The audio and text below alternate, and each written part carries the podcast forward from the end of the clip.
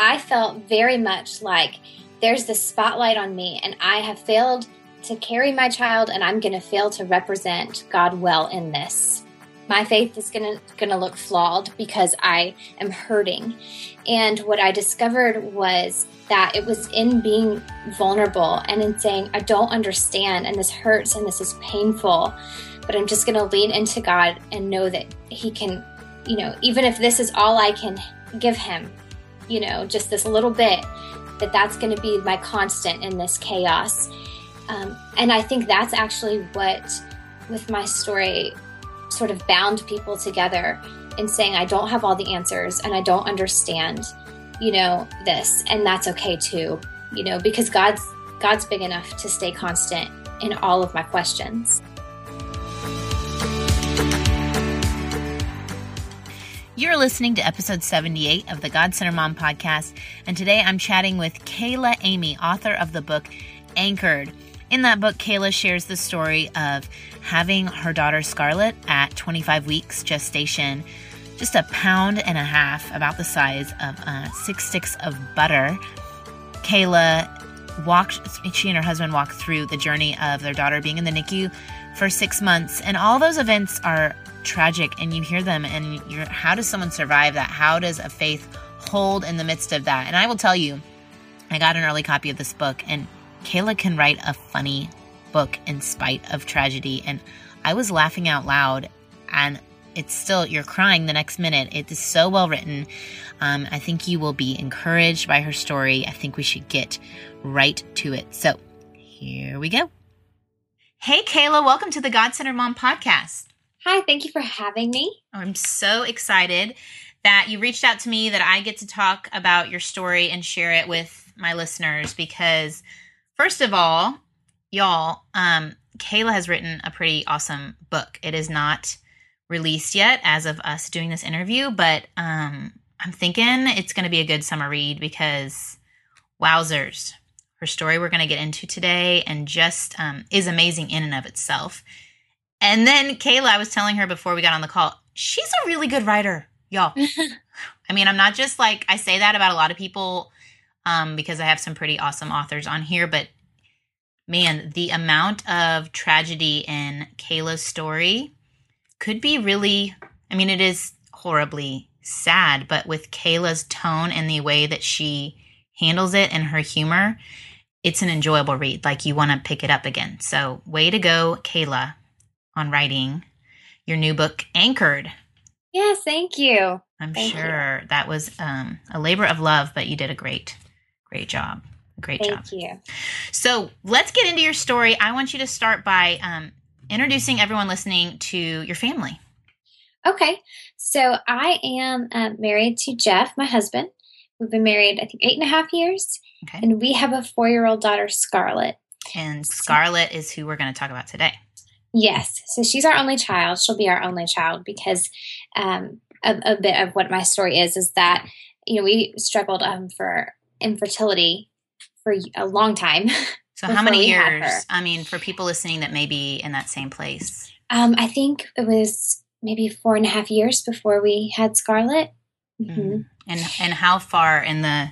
I mean, I've had friends go through, you know, the different layers of, you know, the the details you don't really want everyone to know. So don't feel like you have to tell everyone your story. But were were you pretty far in the medical intervention side of things when you got no, pregnant? We weren't actually. Um, we had we knew before we got married that conceiving might not be an option for me. Okay. okay. Um, and so we had just started at that point um, kind of discussing we had had a couple early losses and discussing medical intervention. Did we want to start trying um, any sort of you know medications or anything like that? And we had decided to pray over that and table it over the summer and revisit it in the fall, uh, moving forward with that. And then we found out that we were pregnant. So we didn't have any actual medical intervention to get pregnant, which was really crazy given my circumstances. Yeah. Yeah. And shocking. And when you found out you were, I mean, I know you go into it a little bit in the book, but tell us a little more like, were you, did you believe it? Yeah. You know, I think when you've, when you've experienced infertility the way I have, the Mhm. the knowledge that you're you know, for me my situation was I could occasionally, not very often, but occasionally get pregnant, but I could not stay pregnant. Mm, mm. So, um the beginning of the pregnancy was very tentatively exciting. It's right. it was a balance between wanting to experience that excitement and that joy. Um, I didn't want to. I didn't want to rob myself of getting to be excited about a pregnancy. Mm, Um, and, but you still in the back of your head, there's that knowledge of is this is this going to be the one? You know, is this baby going to stay with us? So it was kind of a balance there. and with your other pregnancies, with miscarriages, was there a certain week that you had to get past, and once you got past that, you kind of breathed easy a little more? I've- Yeah, everything for me had been six weeks or so, Uh-huh. very very early. Mhm. Um, so it, I just wanted to get through my first trimester. Yeah. Yeah. So with Scarlett, you get past that first trimester and did you start to own this? This is exciting. This is happening. And and tell walk us through a little bit what happens next in the story. Yeah, so um, I was I was really sick during my pregnancy. Um, I had HG, like Princess Kate. Oh, okay. Um, we have that in common. yeah, you and the princess. Yeah. Just just that. not not things like really shiny hair, so that's unfortunate. But Yeah. um, well, in that hospital that when she left, that was neat. yeah, that's that's not what I looked like. That was not your story either. No, no, it wasn't. No. but um but so i was very very sick but again i had that same feeling of i was i was almost joyful that i was sick because i knew i was still pregnant you know Mhm, that mhm. way Yeah. so so it wasn't an enjoyable pregnancy in the sense of glowing happy look at me i'm so cute pregnant i was pretty miserable but um, i was just thrilled to be pregnant Mm. and um, things looked fine at our 20 week ultrasound we went and found out we were having a little girl Mm. so that was very exciting for us. Um, we would have been excited either way, Yeah. but it was just so fun to to see your baby and kind of you know know what you're having and um, and everything looked good. And then at week 24, I just fell off. I just I didn't have any signs of preterm labor. Um, I just had a feeling Mm. so I went to the doctor and just said, I know I'm being anxious. I think, you know, given my history, that's probably expected. yeah. Can you just please examine me and put, put my mind to rest? And it turned out I was in active labor. Mm. And you didn't really feel, you just felt a little bit off, but it wasn't like you were feeling major contractions. No, actually, um, they told me that I was dilated, and I was like, okay, well, at least I'm not having contractions because you know you can Yeah. stop that. And they were like, you can't feel that you're contracting every couple minutes. But apparently, I guess if you're that early, you can be having full contractions and and not feel them. Someone should have mentioned that to me. I think. Well, which, I mean, I don't want to, if everyone's, anyone listening is 24 weeks pregnant, don't freak out. yeah, I know, like, I sometimes do these podcasts and someone hears a little blip of something and then they're like, oh my goodness. yes, it's that's very rare me. what happened to me. Yeah, I my water broke on my first, and I didn't know it for 24 hours because you picture, you picture like in the movies when water breaks, it's like all over the place and everyone's jumping back from the puddle on the ground, and mine was broken. I had no clue. Yeah.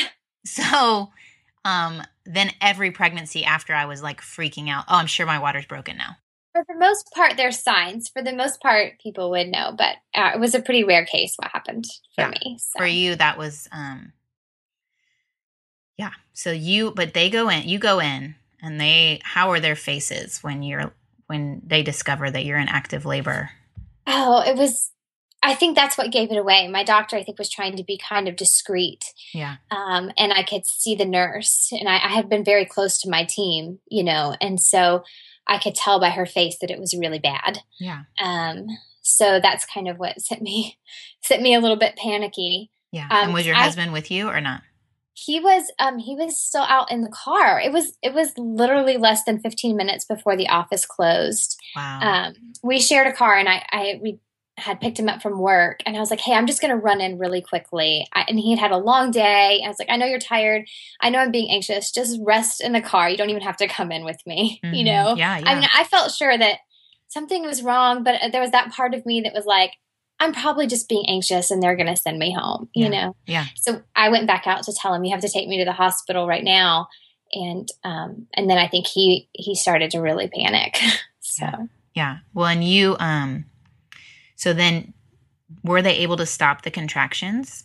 At so they point? were able to, yes, th- at that point, they, um, they gave me a lot of magnesium sulfate.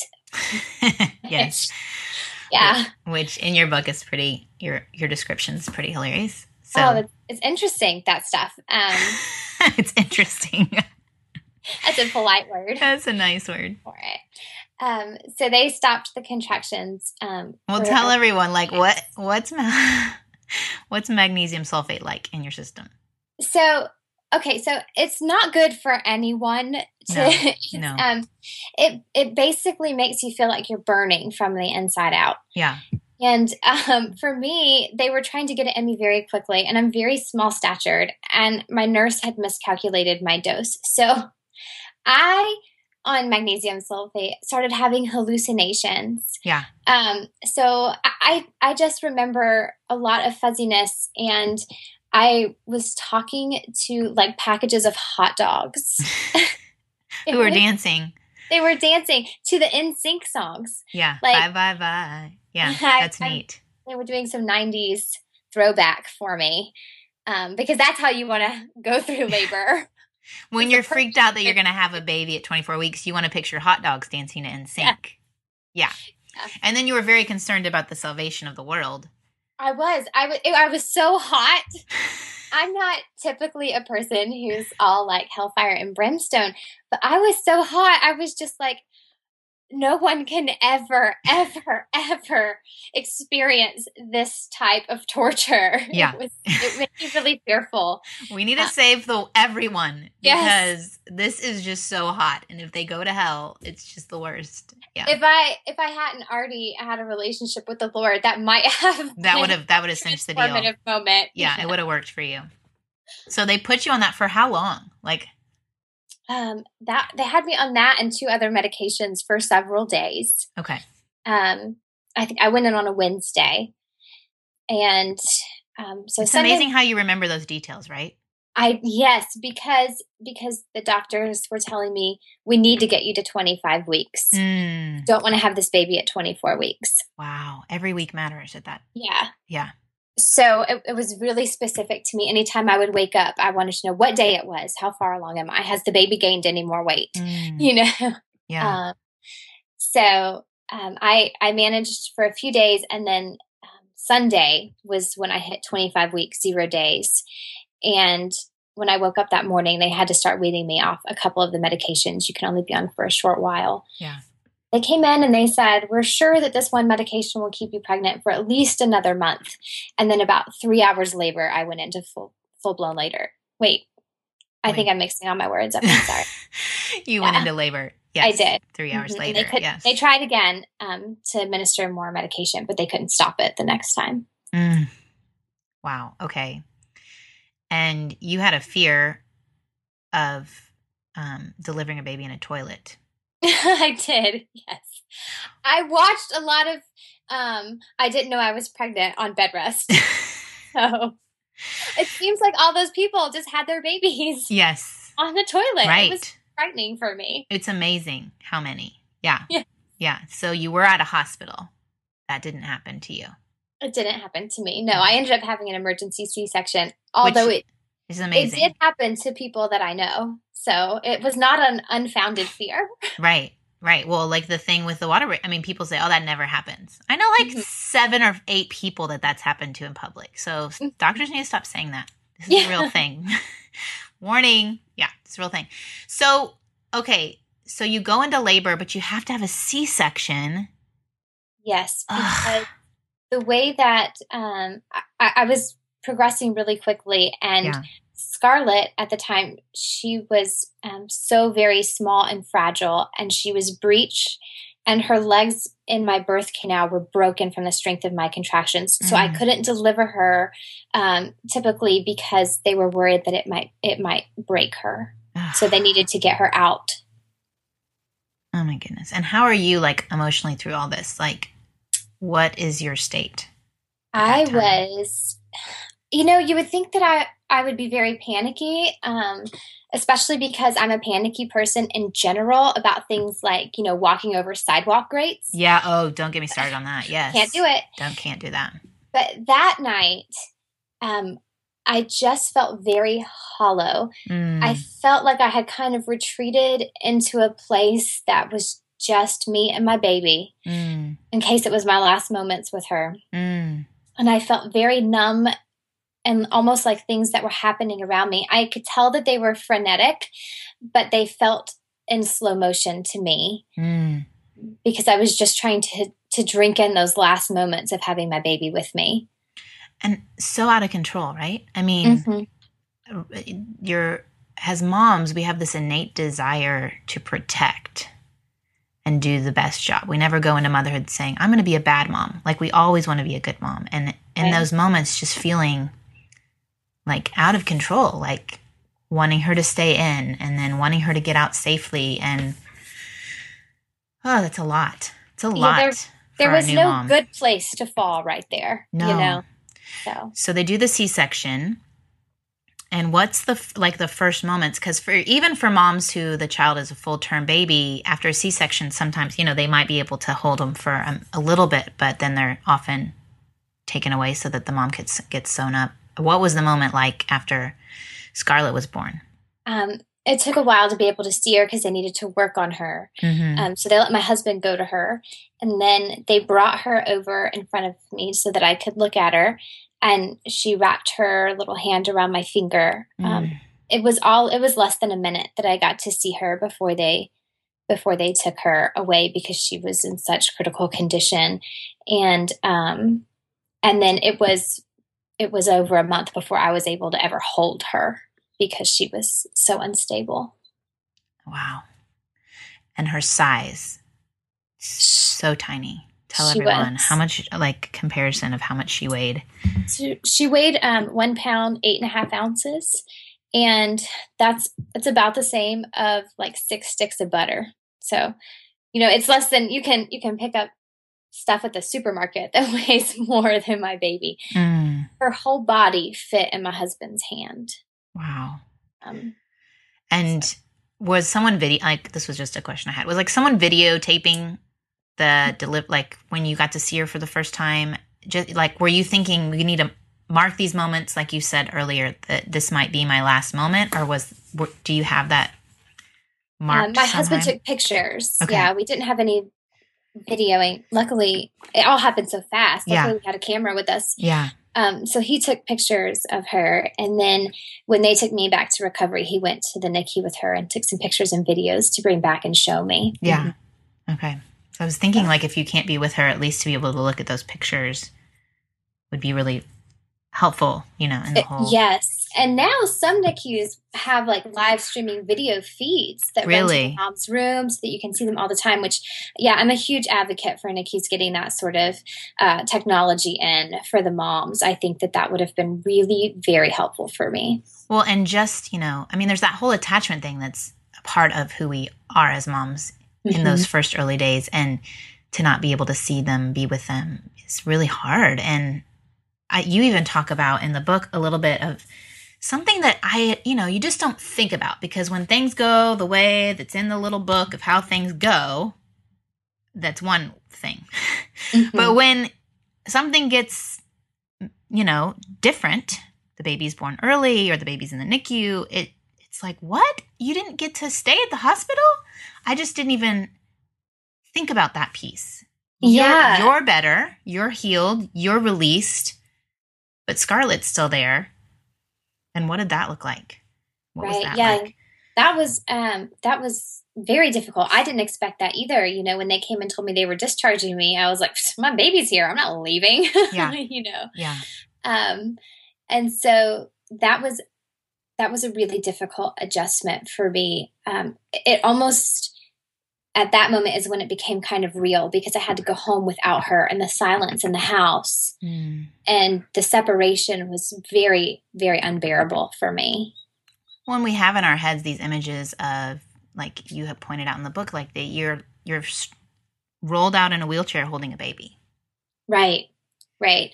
And I was just rolled out in my wheelchair with a breast pump, you know, Oh. and and so the drive from the hospital, I just it was excruciating the further and further away we got, Mm. you know. Um, Well, and- okay, so one thing I don't know if you, I don't think you mentioned this in the book, like friend wise, like your support group, your community, what did they do that was helpful in all of this? What did other people do that helped you get through that that season of um, going into labor, having a baby that early, and coming home?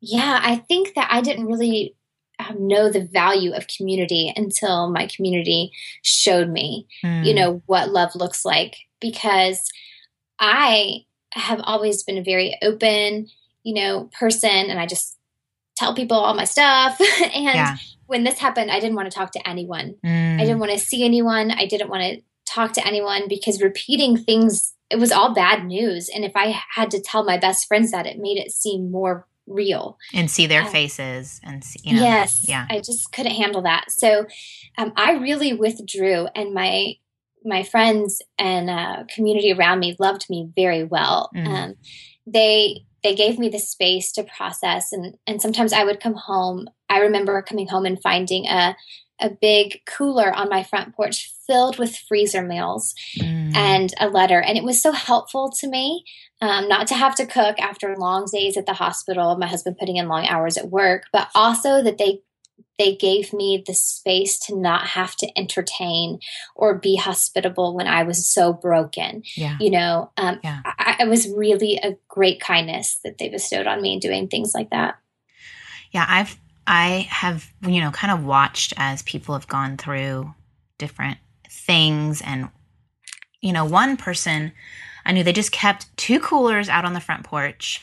They put a phone number that you could text and say a meal was there and the hot things went in one cooler and the cold things went in another. I mean, it was like a system and you know they have these online calendars, um, care calendars you can set up and it's unbelievable you know the tools that we have available and the people that think to do them i'm amazed by people who think to do nice things like that Yes, you know, and I wasn't before I think this happened to me. And Yeah. now if I get a, a thing, I'm like the first person to take someone food because I'm like, I know how helpful that was mm. for us, you know, especially because, you know, at- at one point with our, our medical bills and everything, it was also just a very trying time financially. And other people mm. feeding us was a huge blessing to our budget. yeah So, yeah yeah and like you said i mean i think we don't recognize how much of our mental energy is spent thinking about what we're going to eat mhm. and taking care of ourselves that way take letting someone else take care of that so that our mind can go to where it wants to go which is thinking about scarlett right. So you have left the hospital, you're at your home, and then how? T- tell us like that time where Scarlett is in the hospital, um, in the NICU. Just first of all, like how long was she there? So we were there for 156 days. Mm, uh, which was almost six months. Wow. so it was a very long, long journey with a lot of ups and downs. And you know, I I don't know if you know, I'm a speech language pathologist, and part of our training was you know NICU, infant feeding kind of stuff, and it is amazing the the the advancement in knowledge about how to care for little babies like Yes. preemies like the how much stimulation to give them they used to have where they would just they didn't realize how loud just slamming down the isolette was like how jarring that was to a baby's system Right. and just even the lights and um, the environment how that was stressing out the babies and now they're so much more aware but it's a dark it's a dark room to be in It is. for days yes, and days It is. And so funny. The first time we did, um, they told me a speech pathologist was coming in the NICU to see us. I told them, I was like, I know that Scarlett is like amazing, but she's still being counted in gestational weeks. Like, I don't think she's going to start talking. yeah yeah there's kind of a misconception yeah yeah, yeah, yeah. I had no idea they helped with all the feeding. Um, Yeah. But yeah, the NICU itself, I think, you know, the people who work there, the nurses and stuff, are such champions. Yeah. It is a very depressing place to be. Mm, Um, it's kept really dark for the babies, and then uh, and quiet. Yeah. um, which is good. So you're just surrounded by all these alarms a lot. You know, and the, a baby would crash and the alarms go off constantly. Yeah. Um, even now, when we go back to visit, I have some triggers with the sounds Yeah. that I hear in the NICU. Um, so yeah, it's a very difficult place to learn to mother. Mm. Now, the subtitle of your book, so your book's anchored, which I kind of mentioned before, but I'll say it again. Um, and the subtitle is Finding Hope in the Unexpected.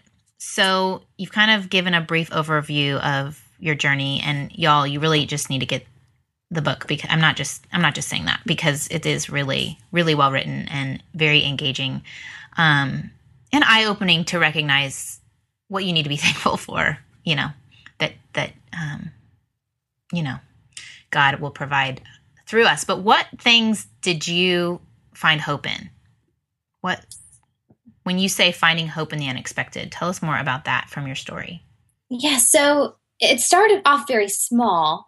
You know, the the book takes us from the NICU to now. Mm-hmm. Um, so it's not just covering that time, but um, it started off very small early on in the NICU. Just I was very angry at our situation. Yeah. You know that we had gone through this much to get our baby, and then she was suffering. Mm. Um, and so for me to, I think, really figure out a way to to really lean into my faith and and look at what I had believed and how to apply it to this new thing that I'd never experienced before that was so traumatic. It meant trying to find hope in just wherever I could find it. Mm. So at first, it was literally just in counting her heartbeats, you know, like thank you that she had another heartbeat. Mm. um, and then eventually it developed into to trying to search for that was a way that that kind of anchored me you know it it helped center me to look for the things in my day because my day was filled with a lot of bad news Mm. um, that were hopeful and i discovered the more that i did that the more i was really able to open myself up to loving her and loving other people that were you know investing in us and what i could do to invest in other people So you're, you know, when people say hope, it's usually that things turn out okay. right And um, we know, because you said that Scarlett's four.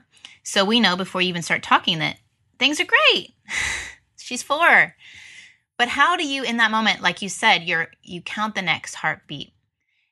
The hope that you are talking about, is it the hope of eternal life that you were holding on to? Was it the hope that you knew she would get better? What were you holding on to? Yeah, it wasn't the latter. It was definitely uh, the big struggle for me was because of my faith. I knew that I believed that she would be healed and that healing might not come here on earth. That healing Mm. might come in her spending an eternity in heaven before I got there. Mm, And um and it was simultaneously really um grounding to have that to hold on to Yeah. and devastating to think about being without her. Yeah. So, um, definitely for me, it was always the hope of obviously, I hoped that she would get better, but putting my hope just solely in trusting God to carry me through whatever the outcome was going to be and fully giving my heart over to love her for as long as I had her here. So every moment became a gift. Yes. hmm instead of a longing for more time, it was embracing the current time. Yes. Yeah.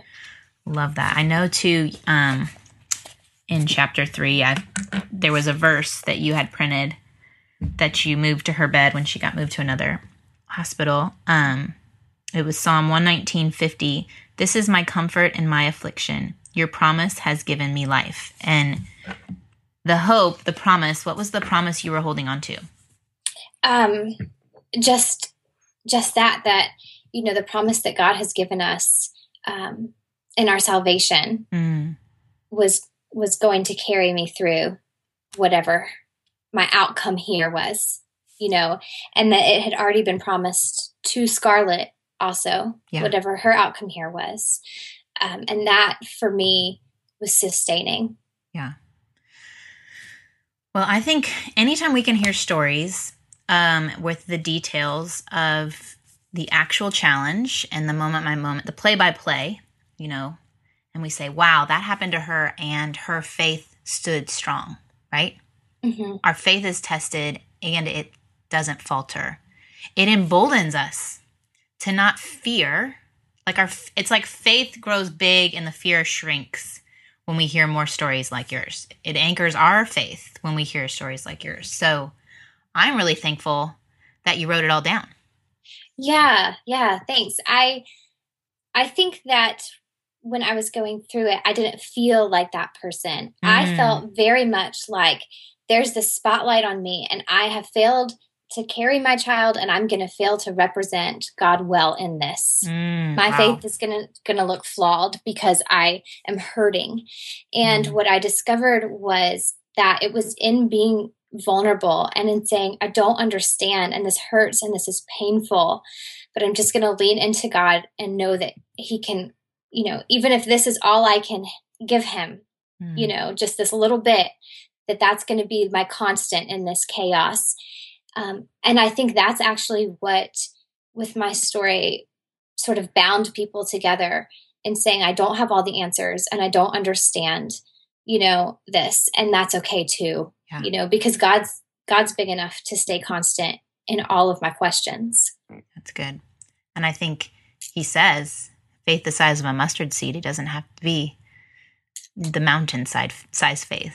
it can right. be the tiny, the, the little glimmer that you're even going to God with your unbelief. The fact that you're going to Him is a little bit of faith um, that He needs. So I think that is encouraging that people can see, you know, oh, even Kayla questioned. Yeah, I mean, the Bible tells us too. It says, you know, like even even when we feel faithless, He remains faithful. Mm-hmm. You know, like mm-hmm. He's never changing, and that was at a time when everything was changing all the time, you know, not just Scarlett sickness, but it, it really hurt our marriage going through something like that. So it was coming yeah. at us in all directions.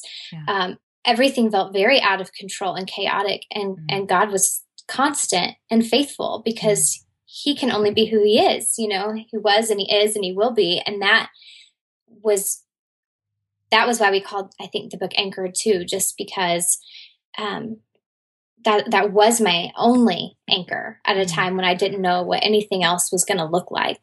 Yeah. Yeah, and you you know, you mentioned it, that is a really that's a true thing.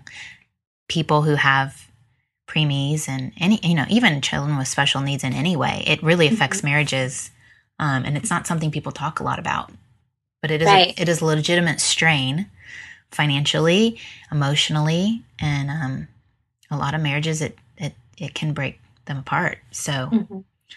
that could be your next book. I'll have it right yeah. now. Helping people wade through those waters because that's um that's a real deal. That's a real thing. Even like as you know, again, the speech pathology. It was amazing how many families would come in, and that was um, a true need, or siblings um, that yeah. struggled because the one sibling was getting all the attention. So there, you don't have to worry about that. There you go. Yeah, yeah. It's good. We're all done, but yeah, I can see that. It's a That's lot good. Of, yeah. of therapy, even when you exit. So. Yeah. Well, and is she okay? So give an update. She's mm-hmm. fine. Like, does she still in therapy, physical yeah. therapy, or anything? Yeah. So we've graduated from some therapies. Um, we did we did physical and occupational and feeding therapy for several years. Mm-hmm. Um, we're still working on occupational. Yeah. Um, from from her broken bones from when she was so tiny. Yeah. Um, so we're still working on some of those things, but she tries really hard. She's a hard worker, and she's um, she's definitely much much further along than we ever anticipated. Our statistics were really grim, yeah. and it doesn't look anything like what they told us it would look like. She's just a typical feisty, outgoing four year old. Well, and I think that gives hope to anyone. I mean, yes, we have hope of eternal life, but just hearing that, I'm sure you get calls or from people who are like, "Will my baby ever?" And you yes. can say, "Yeah, look at Scarlett. She's doing a lot of things." Yes, there. I mean, the the things that they told us she wouldn't do, yeah, um, did it come to pass mostly with her. You know, there were many times when we t- we were told we don't know if she'll ever speak or we don't know if she'll walk, and you know, now she sings and runs all day long, Aww. and so there's just that that joy. I mean, I, I feel so grateful just observing her life yeah. you know, that I get to see witness to such a miraculous event all the time. Well, do you ever have those days though that you're like just typical days and you're like getting annoyed? And then you have oh, to yes. like snap out of it and be like, no, she's a gift. well, my pediatrician told us that there's something that she likes to call um, like the preemie parenting condition. She's yeah. like, you know, people who go through things like this sometimes have a hard time disciplining their children. Yeah, yeah, I can imagine. Um, and I can see that, but uh, I was surprised. I think the first time I I kind of did sort of raise my voice, and I was like, oh, I didn't think that would ever happen, but you know, because they still need boundaries, like normal boundaries. But I would think right. you'd be like, oh, I'm just so happy she's here.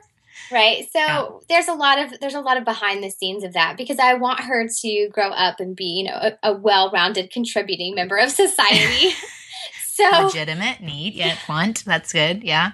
And she's a little bit uh spirited, so she definitely needs me to be um firm. so Well, and you, you know. can only imagine like I think sometimes as parents we forget that our our children are living their stories Right. Like she's going to be an adult and this is her story. I knew a friend that she was a micro preemie and like at their wedding the parents were just bawling because they held her like that she fit in their hands and yeah. that's my friend's story of faith is I was born at 21 odd weeks and look at me now, you know, I'm walking yes. down an aisle and um just that she's spunky is awesome. I love that. Yeah, I think she's sort of the poster child for for that the the nurses always told us like it's she was feisty from the moment she was born and they would tell us this is a good sign. It's going to yeah. be hard when she's older but it's a good sign now. she's a and fighter right. So i did tell her the other day though she decided she wanted to try to fly like a superhero off the top of the back of our couch and just yeah, i mean okay. the knot on her head scared me the way she hurt herself and i was like scarlett mommy spent a lot of time trying to keep you alive. Please stop trying to undo that Please stop jumping off the couch. so, you know. Oh man, yeah. Five is a little more like there's a little bit of um, awareness of their uh, ability to get hurt at five, a little bit, even in boys, a little bit. Yeah, I could really use some of that.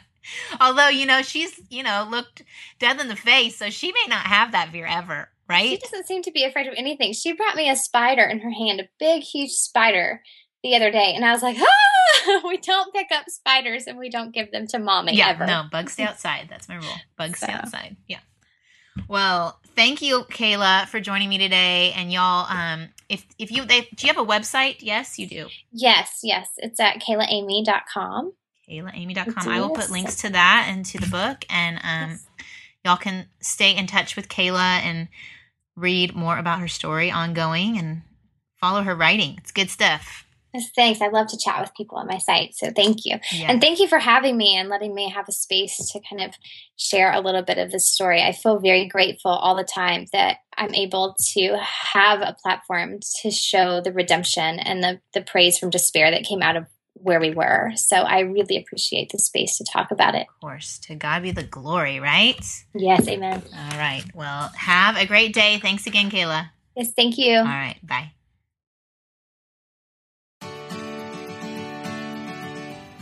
I hope you enjoyed this episode of the God Centered Mom podcast. If you're looking for more resources on how to replace me with he, go to godcenteredmom.com. That's where you'll also find show notes with any links mentioned by our guest. I want you to really understand and know that God is just as present while you are washing dishes at your kitchen sink as while you are worshiping Him in a church pew.